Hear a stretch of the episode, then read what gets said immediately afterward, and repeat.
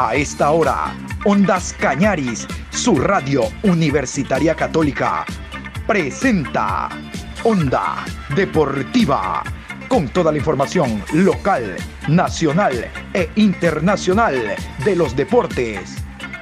Comenzamos.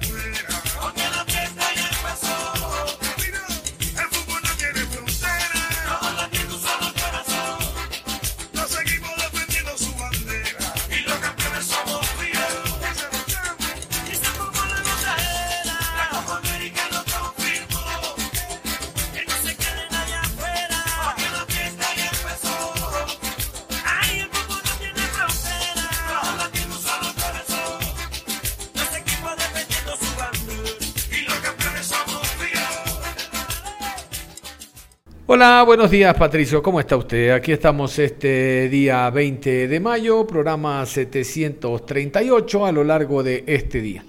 Ayer jugó en este orden Emelec, Liga de Quito, Aucas, hablando de Copa Suramericana, Libertadores y Suramericana. Ya les vamos a hablar de los resultados y alguna cosa interesante en torno a estos partidos, pero antes vamos con la información. El día de ayer el primer equipo que accedió a este tema de las vacunas fue el conjunto del técnico universitario de la ciudad de Ambato.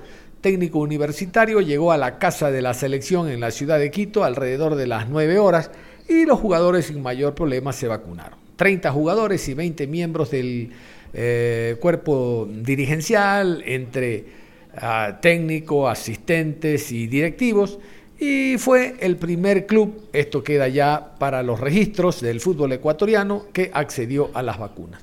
A propósito del tema técnico universitario de Ambato, Confederación Suramericana de Fútbol, por la ola de violencia que vive la República de Colombia, ¿no? Eh, decidió que el día 25 de mayo, martes, se juegue un partido por Copa Libertadores en el Estadio Bellavista de la ciudad de Ambato. Independiente Santa Fe ante el Junior, 17 horas con 15. Y eh, dos días después se va a jugar por Copa Suramericana un partido también en el Estadio Bellavista de la ciudad de Ambato. Estos dos encuentros han sido programados, reitero, por el momento social que vive la hermana República Colombiana. Y no solo eso, sino que Conmebol está observando seriamente si la Copa América, cuya sede estaba entre Colombia y Argentina, la de Colombia sea modificada. De hecho, para la fecha 5-6 de la eliminatoria, la selección argentina tiene que jugar primero contra Perú y luego jugar su partido. A, a, ver, Colombia tiene que jugar su partido contra Perú allá en Lima y luego Colombia ser local ante Argentina.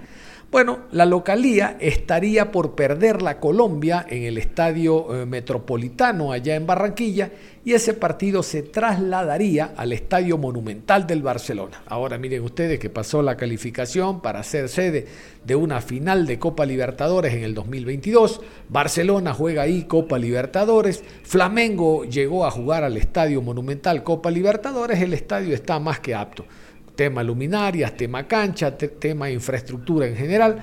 Así que no se descarta que para un partido de eliminatorias, eh, Ecuador juega, tiene como sede la ciudad de Quito. Bueno, el Monumental está apto y Colombia jugaría, reitero, en el Estadio Monumental. El clima de Barranquilla es mucho más cálido, pero entre, ir a jugar a Quito yo creo que Argentina tampoco lo desearía.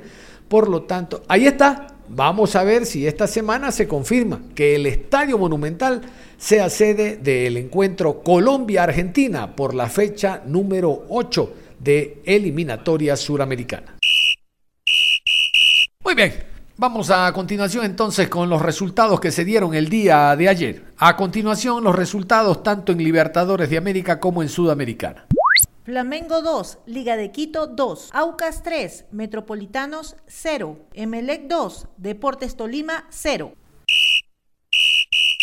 Y vamos a hablar del Club Sport Emelec, de esta victoria lograda en el Estadio Capuel ante el Deportes Tolima, que lo ubica al Emelec primero en su grupo. Antes de dar mayores detalles, vamos a continuación, Emelec ganó 2 a 0, vamos a continuación con las alineaciones. Estos son los 11 de Ismael Rescalvo, los 11 del cuadro eléctrico ayer en el Estadio Capuel.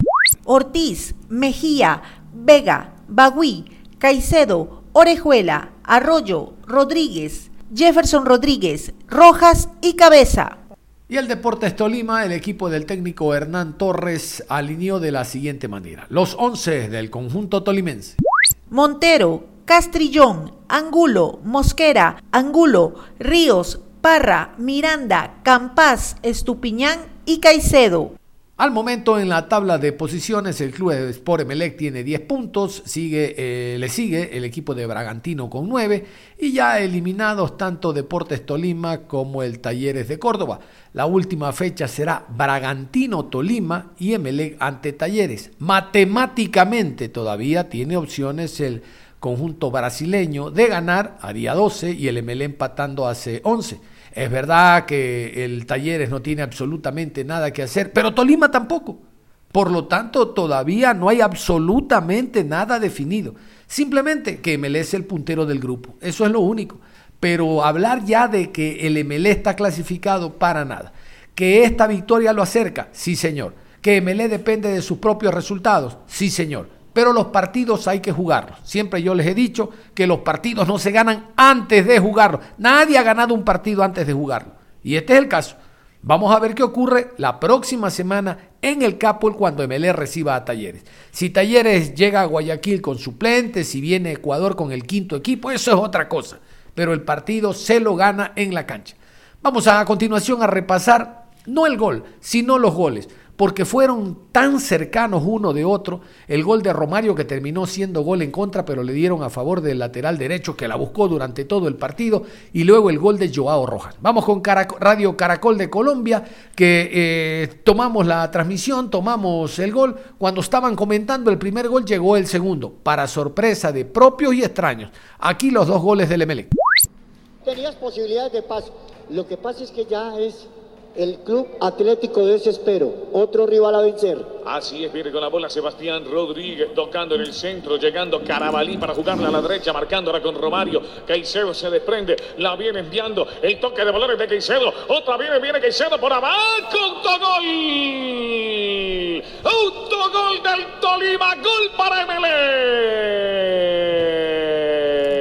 Gol de Emelec, autogol, autogol del Tolima. William Parra termina tocando esa pelota e incrustándola en su propia portería. El pase que vino de Romario Caicedo y Emelec se va arriba y creo que estaba cerca de la clasificación que el mismo Bragantino de Brasil. Señoras y señores, se abrió el juego y fue autogol para el equipo de Ecuador. El autogol es de el jugador Jason Angulo, no es, es William Parra, es Jason Angulo. Es increíble cómo dos jugadores eh, faltan a la cita con la pelota.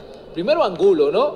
en primera instancia. Después eh, se ve lento en el retroceso el eh, jugador Sergio Mosquera para tratar de frenar a Caicedo, que pienso tiró un buscapié. Rosa la pelota en Angulo, Jason Angulo, yo le iba a decir que eh, cuando salía Angulo tiraba era piedras porque, porque el hombre cuando intentaba asociarse la tocaba muy mal y nada que hacer porque ya estaba jugado Montero. Duele mucho porque es que Tolima era el que tenía las intenciones y sin, con muy poco, MLE se va arriba y tiene la primera opción para clasificarse. Increíble, Violín gana Melec 1 por 0, le dieron el gol a Romario. Romario. Ojo, se defendía con 6. Mire todo lo que transportaron, todo lo que carretearon. Se defendía con 6 el Deportes Tolima.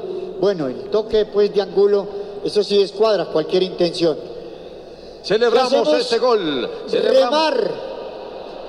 Celebramos este gol, Piolo, apostando con W. Play. Ay. Perdóneme, don Álvaro, perdóneme, don Álvaro. Llegó el segundo. Joao Rocas. Por poco la meten de autogol. De nuevo respondió Montero. Y Joao la metió. Gol del equipo de Ecuador.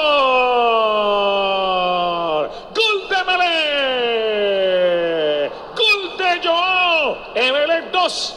Tolima 0, señores. Nada que hacer, totalmente descuadernada la defensa del Deportes Tolima que no supo asimilar el gol. Qué libertad dejó Parra en la mitad. ¿Y cómo se entra en la pelota? Qué mal partido de Angulo, qué mal en la cobertura. Y cuando intentaba rechazar Anderson Angulo, por poco que invoca la pelota, deja el rebote Álvaro Montero y viene de atrás el hombre para invocarla con dificultad. 2 por 0, nada que hacer, arriba Melec, no definió Tolima y muy difícil. Viene Cataño, dirían muchos, ya para qué. Viene también otro jugador, vienen dos sustituciones en Tolima. Y el gol llegó en un momento preciso. El MLE es verdad que cargaba, tratando de ejercer la localía y todo lo demás, pero se desarropaba los pies. El equipo del Tolima tuvo en dos ocasiones a punto de vulnerar el pórtico de Pedro Ortiz, que se mostró demasiado errático, demasiado nervioso. Los puntos eran vitales para uno y otro. Más adelante escucharemos en rueda de prensa a Rescalvo que indica muy acertadamente debía existir un ganador. El empate realmente que eliminaba a los dos. Pero el MLE fue mucho más eficaz. Marlon Mejía, a este le dicen el Pitbull. A continuación, hablando de lo que significó el compromiso con presencia de Ondas Cañaris. Matemáticamente están en la siguiente fase, pero ¿qué se les pasó por la cabeza cuando el partido estaba 0 por 0? Creyeron que al no concretar las opciones del primer tiempo se les escapaba la oportunidad para pelear por la clasificación. Buenas noches. Eh, si bien es cierto, obtuvimos los tres puntos, pero no nos garantiza una clasificación. Eh, nosotros a todos los partidos que nos presentamos salimos con la convicción a ganar, eh, sin ver los resultados de otros equipos.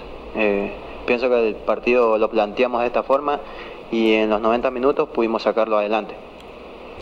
¿Consideran que en el segundo tiempo pudieron encarar el partido con más seguridad? ¿Dónde cree que estuvo la clave?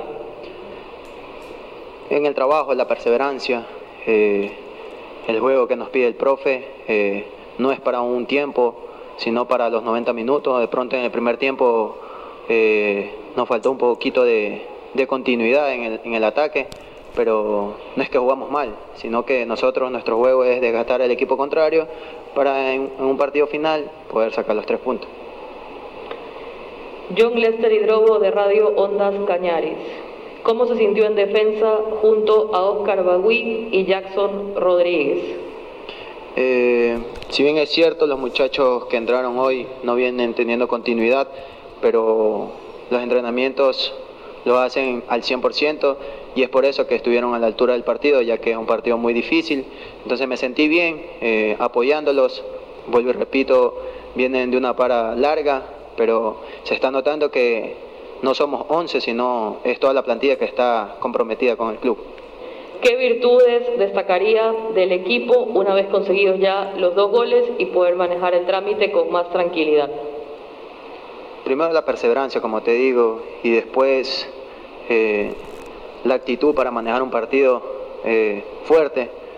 Ellos necesitaban el resultado, se nos venían, pero ese mismo ímpetu de ellos le hizo dejar espacio donde nosotros supimos aprovechar y bueno, ahí están los resultados. Muchas gracias, Marlon. El técnico Ismael Rescalvo es más analítico en cuanto a lo mostrado por parte del Emelec en el terreno de juego. Valoró mucho la inclusión de algunos jugadores que no venían siendo titulares. De cuatro en la defensa, bueno, línea de cinco que tiene Melé en la defensa, tenemos a Vega, tenemos a Bagui y a Rodríguez. De cinco, tres jugadores fueron eh, habilitados para este compromiso ante la ausencia de Vega, ante la ausencia de Sosa, ante la ausencia de Leguizamón y de Sosa, y realmente que es mucha ventaja. Si le sumamos que de medio campo hacia adelante no estaba Zapata, no estaba el goleador eh, Barceló, son algunas ausencias que tuvo el club Sport Emelec la, noche, la tarde y noche de ayer. Pero a pesar de todo, se pudo ganar los tres puntos y reitero, estar como punteros del grupo, nada más, todavía no se ha clasificado. Vamos a escuchar a Ismael Rescalvo, el técnico del club Sport Emelec. ¿Qué valor le da hoy a este triunfo cuando estuvieron ausentes cuatro jugadores, dos por lesión y dos también por suspensión? ¿Qué tal? Buenas, buenas noches. Eh, creo que el- hay que darle un gran valor, como, como bien dice la pregunta, a la victoria por el rival que teníamos enfrente y por cómo lo conseguimos, el contexto que lo conseguimos. Reitero, dándole valor a, a esta gran plantilla, 29 jugadores comprometidos, eh, con ilusión de cumplir los objetivos que el club tiene planteados. Creo que es para estar contentos porque hoy se pudo demostrar que a pesar de las ausencias de jugadores importantes, el equipo mantuvo la, cabeza muy fría y sobre todo creo que todos los jugadores que, que, que participaron tanto de inicio como, como después, que fueron hasta ocho jugadores que, que han venido sin continuidad las últimas semanas, eh, han aportado al equipo entrega, sacrificio, compromiso, inteligencia para jugar el partido. Y para mí como entrenador eso es un valor incalculable porque el equipo siempre respetó la idea, siempre eh, nos manifestamos en el terreno de juego con nuestro estilo y a pesar de que han, participado bastantes jugadores que no vienen actuando habitualmente, el equipo jugó un grandísimo partido en nuestra forma de jugar, en nuestra forma de trabajar y, reitero que las felicitaciones no solo para los que han jugado, sino para la gran plantilla que tengo y hoy demostraron el compromiso y la entrega que, que tienen con el club. Su lectura que le deja este compromiso y qué mejoró el equipo en el segundo tiempo para conseguir los goles que lo llevan a estar líder en su grupo. Bueno, sabiendo el- que el rival que, que teníamos enfrente, al igual que nosotros, solo nos valía la victoria. Y sabíamos que la- de la intensidad, del ritmo que propone el rival, de, de la exigencia al límite que te llevan este, este buen equipo Tolima, con jugadores no solo habilidosos con el balón, asociativos en, la zona de ataque, sino también muy desequilibrante en los últimos metros por los cambios de ritmos que ellos, que ellos tienen. Y, y sabíamos que teníamos que sobre todo defender bien, bien agrupados, con unos buenos escalonamientos, controlando bien los ejes interiores y a partir de ahí hacernos fuerte. Creo que el primer tiempo tuvimos el control eh, con unos inicios de juego eh, que nos permitían encontrar el hombre libre por dentro o por fuera y progresar hasta el último tercio. Creo que para ponerle un, pero del primer tiempo fue que nos faltó un poco de desequilibrio, atacar un poco más la, profundidad en el último tercio, porque encontrábamos eh, aproximaciones al área con muchos jugadores, pero nos faltaba más desequilibrio, ¿no? generar esas, esas ventajas eh, con unos contra uno, con cambios de ritmo, con paredes cortas y paredes largas, con desmarques ruptura, nos faltó un poquito de profundidad. Pues, Si hubiéramos sido un poquito profundos, creo que podríamos haber finalizado una jugada más.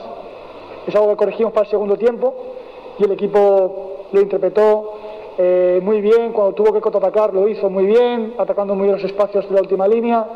Cuando tuvo que controlar el juego a través de posesiones largas lo generamos. Creo que los dos goles son muy bien elaborados eh, y creo que la, la victoria es, eh, al igual que bien jugada, creo que justa por, por lo que se vio en el, en el partido, por las intenciones que el equipo manifestó y por los tres puntos importantísimos que nos mantienen vivos hasta la última jornada y dependiendo de nosotros. ¿Qué sensación o mensaje le puede dejar al hincha de Melec, ya que están a un triunfo y dependen de ustedes mismos para lograr la clasificación? Bueno, eh, nos hubiera gustado, como en la cantidad de partidos que hemos jugado en casa y hemos tenido la oportunidad de ganar, que hubieran disfrutado de, esta victoria. Pero bueno, al final creo que la mejor manera de poder devolverle al hincha la ilusión y las ganas es demostrarle que, que estamos preparados para, para grandes cosas y, y sobre todo pues queremos que la afición se sienta orgullosa de su equipo, de cómo, de cómo se entrega, de que más allá de que hay partidos que podrá salir mejor o peor, porque el deporte, en el caso del fútbol, es un, es un juego de, aciertos y errores, pero creo que la intencionalidad de jugar siempre con esta forma nos acerca a ganar, nos permite tener continuidad en, la victoria y esperamos que con el paso de las semanas podamos darle, no solo con palabras, sino con hechos, eh, motivos para que puedan celebrar. Y vamos a hablar del empate con sabor a derrota el día de ayer en Río de Janeiro, Brasil. Flamengo y Liga de Quito empataron a dos. Matemáticamente quedó fuera de toda opción el conjunto ligado. Resta simplemente empatar el próximo partido como local ante la calera para clasificar a otro torneo internacional Copa Suramericana, pero ese no era el objetivo de esta dirigencia. Esta dirigencia, los hinchas, los socios, los jugadores y el técnico pensaban continuar con vida en Copa Libertadores para tener un mayor ingreso económico, pero no está de más continuar en el torneo internacional. Vamos a continuación con los 11 de Flamengo, los 11 del equipo de Río de Janeiro. Gabriel, Viana, Enrique, Pereira, Mateus, Arao, Gerson, Ribeiro, Pedro, Vintiño y Barbosa. Y Liga Deportiva Universitaria de Quito puso estos 11 jugadores. Los albos al campo de juego, los dirigidos por Pablo Repeto, fueron estos. Gavarini, Guerra, Ordóñez, Quintero, Cruz, Villarruel, Alcíbar, Zunino, Julio, Arce y Amarilla.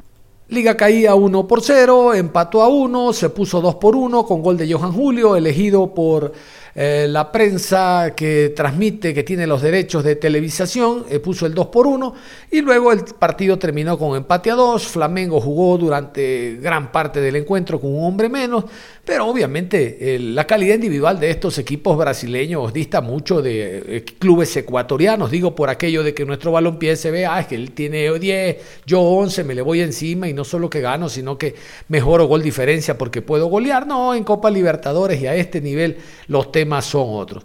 Lo cierto es que Liga quedó al margen de Copa Libertadores, como había quedado ya al margen Independiente del Valle, pero el fútbol continúa. Vamos a continuación entonces con el jugador Johan Julio, elegido el mejor de la cancha. Destaque individual, pero a nivel grupal realmente esto no sirve de mucho. Aquí el jugador ecuatoriano. Creo que duele mucho quedar eliminado así.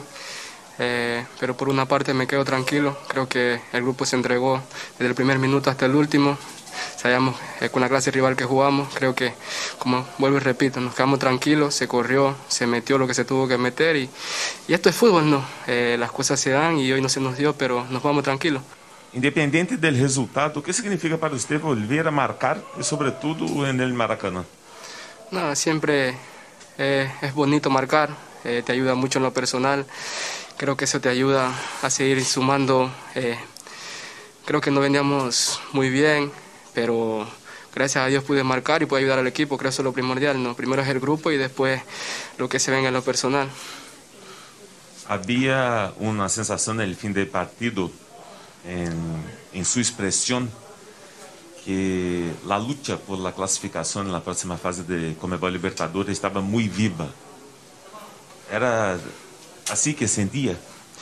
Sí, eh, se veía porque vi el grupo desde el primer minuto entregado, creo que lo teníamos en las manos el resultado, por ahí una pelota parada que nos complicó a lo último. Creo que deja esa sensación amarga, ¿no? De que diste todo, de que estuviste ahí y a lo último lo pierdes por casi nada, creo que eso duele mucho. Pero como te digo, esto es fútbol y fútbol con fútbol se cura. Usted tiene 23 años y hoy sale del Maracaná como el mejor jugador de un partido de Comebol Libertadores. ¿Cómo se siente por esto? Muy feliz, muy agradecido con, con todos los que conforman Liga, con mi familia que siempre me están apoyando. Eh, nada, simplemente agradecerles a todos y a Dios por la oportunidad y por quedar hoy el mejor jugador. LDU ganó su más importante gloria en el Maracaná, cuando usted tenía 10 años. Había una sensación en el equipo, una sensación especial por jugar hoy en este estadio, un clima bueno para una clasificación. Sí, siempre creo que esta clase de partido te da una sensación, un plus importante, más allá con estos grandes equipos y acá en el Maracaná, como tú lo dijiste, pero eh, me quedo tranquilo de que tuve la oportunidad, no casi muchos tienen la oportunidad, creo que gracias a Dios este grupo lo supo aprovechar, como te dije, me voy tranquilo por la entrega. ¿Hay gana en el plantel para buscar una vaga en la Comebol Sudamericana? Sí, eh, ahora ya a pensar en el siguiente partido. Eh, siempre queremos ganar para estar en competiciones internacionales y creo que este grupo lo ha demostrado. Es el turno de Pablo Repeto, el uruguayo, nuevo revés. No, se empató, sí, pero lo dije al comienzo, un empate con sabor a derrota que no ayuda absolutamente a nada al cuadro universitario. Y económicamente también no es lo mismo un millón de dólares aproximadamente que paga Comebol por pasar a octavos que alrededor de 500 mil dólares que es el premio por avanzar en Copa Sudamericana. Bueno, les decía ayer que existe la posibilidad de que los clubes ecuatorianos de clasificar el MLE, como lo indicamos en la primera parte, se logren enfrentar. Bueno, eso lo vamos a ver más adelante. Pablo Repeto, el director técnico uruguayo de Liga Deportiva Universitaria de Quito, dijo lo siguiente. La verdad que, duele, duele mucho, porque como se había dado el partido, parecía que, teníamos prácticamente cerrada la clasificación, no generaban. En el segundo tiempo, si uno analiza, no, no, hay, no hay prácticamente situaciones de gol porque estábamos muy bien parados. Como que el, plan, el partido había, había, estaba en una, en una meseta de que no nos corríamos riesgos defensivos. Lamentablemente, una jugada de pelota parada que, que era una de, sí, de, las, de las cosas que nos preocupaba del rival porque ellos tienen muy, muy buen juego aéreo con sus centrales, con sus delanteros, este, y, lamentablemente se nos escapa, se nos escapa y, y, bueno, nos, nos, hace pensar ahora en lograr un resultado para, para seguir en competencia internacional en la Sudamericana. Este, lamentablemente los dos partidos con, con Flamengo, el de hoy parecía que nos llevábamos el triunfo, en el de Quito, cuando lo habíamos empatado, parecía que nosotros estábamos mejor que el rival y lo terminamos perdiendo. Este, lamentablemente, bueno, nos deja fuera. Esto, estos torneos son así, cualquier error puntual terminas pagando y lamentablemente hoy no nos tocó, pero bueno, destacar lo que decía Johan, que el equipo dejó todo, que tuvo personalidad, estábamos perdiendo, es verdad que ellos tenían uno menos, lo pasamos a ganar y, y como dije, parecía que no, que no íbamos a, a pasar esto que pasó, que en el final nos empataron. ¿Cómo van a trabajar el mental de los jugadores para buscar y seguir a la Copa Sudamericana? No, un poco, yo creo que, Johan dijo que dentro de, de, de, del dolor que tenemos, no hay para reprocharle nada a los jugadores. Sí, algunas jugadas puntuales, pero sí se vio la entrega, la entereza anímica, este, de, de, de que el equipo quiso, este, y, y lamentablemente no.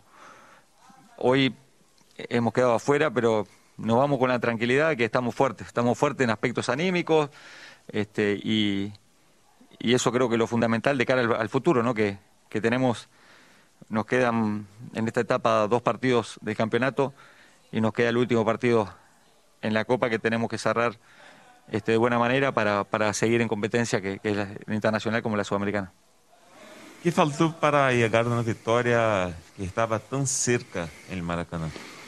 Yo creo que defender esa última pelota, este, no sé si hay falta a Quinteros en, en la jugada que, que, termina, termina pegando en la mano. Son, ellos podían inquietarnos, veíamos que la chance de ellos era esa, ¿no? Por eso tratamos de no, no meternos tan atrás, pero ellos, bueno, tienen buenos jugadores. Creo que nos faltó defender esa última pelota. Este, es virtud ni hablar que de ellos, porque tienen un jugador muy, muy alto que, que termina ganando es, esa jugada y, y, convirtiéndolo en el gol, ¿no? Hay la secuencia en la, la, competición local y la Comebol Libertadores y la Comebol Sudamericana. ¿Qué es más importante ahora para la liga? No, ahora tenemos que, que jugar el, el domingo, tratar de hacer un buen partido, tratar de sumar, tratar de retomar la senda del triunfo, cerrar estos dos, estos dos partidos que tenemos en el campeonato de la mejor manera y ni hablar que en la Copa buscar un resultado que, nos clasifique, porque todavía este, no, no estamos clasificados, tenemos que jugar el último partido eh, y quedan esos tres partidos y pensar, pensar en, cerrar bien, ¿no? Había una so sorpresa por un Flamengo con tantos cambios en su equipo. Sí, cuando vimos la formación Eh, sabíamos que Flamengo había jugado con, con Fluminense y que jugaba el fin de semana también, ¿no? Que podía haber, pero no teníamos la certeza hasta que vimos la confirmación, bueno, con dos delanteros, este, de muy buen nivel los dos, este, con, con dos jugadores por fuera como Ribeiro y Vitiño, que son, desnivelantes, Arago que viene jugando de zaguero pasó a la zona de volantes, un equipo este, muy, muy bueno, ¿no? E independientemente de los cambios. Le dimos una idea de lo que pensamos que iba a ser el partido, no teníamos una muestra, de acuerdo a las características de ellos. Creo que este, cuando estamos 11 contra 11, ellos tuvieron alguna situación, pero nosotros también, porque hay una de, de Cruz, hay un par de jugadas que nosotros también, de acuerdo a lo que habíamos hablado, este, le íbamos a, a hacer daño. Este, después se nos facilitó. Y si uno analiza, este, nos hacen dos goles y cuando un equipo te hace dos goles, vos decís, bueno, te generaron tres, cuatro chances. Y en sí, eh, en chances claras, eso tiene la del palo, y después no hay prácticamente situaciones. Este, y son dos jugadas, una de pelota parada y otra de un rebote que, que entra forzada, la pelota entra justa, justa. Creo que también nos ha pasado que a nosotros nos entra la pelota justa y, y cuando tiene que entrar la nuestra queda en la línea en situaciones importantes como hoy, que era la Copa, y nos pasó antes también. En el último torneo que, que no pudimos, eh, la pelota quedó en la línea, ¿no? Así que estamos con esa, con esa racha que no es la mejor, este, de, de, de esa cuotita que tenés que tener, pero me voy con la tranquilidad, como dijo Johan, de, de ver un equipo entero anímicamente, con muchas fortalezas eh, como grupo y que bueno, que va a encarar el futuro para, para lograr los objetivos que hoy pasan a ser diferentes porque no es el objetivo de la Copa Libertadores, ahora pasa el objetivo de la Sudamericana, que primero tenemos que clasificar para después este, poder lograr lo máximo y tratar de también en el campeonato pelear la segunda etapa para poder ganar el objetivo de, del título del año. Nada más cerramos la información deportiva a esta hora de la mañana. Los invitamos en la tarde para juntos recorrer todo lo que ha hecho Barcelona desde el día eh, martes en la noche que llegó a Buenos Aires. Les decía, el Barcelona se encuentra allá, ha entrenado en el predio del conjunto de Platense, el equipo Calamar, donde actúa Alfaro Moreno. Hay un convenio que se firmó a beneficio de ambos clubes. Eh, con un tema futbolístico de jugadores, eh, hizo reconocimiento del terreno del estadio La Bombonera, hubo una rueda de prensa por parte de Fabián Bustos, bueno, todo aquello vamos a recorrer, porque como diría, eh, como diría Fernando Artieda en esa famosa historia que le escribió a eh, Julio Jaramillo, solo nos queda Barcelona. Sí, señor, solo nos queda Barcelona en Copa Libertadores de América, porque el resto, el resto se fue a la Suramericana. Nos vamos, es todo, un abrazo. Continúen en sintonía de Ondas Cañares.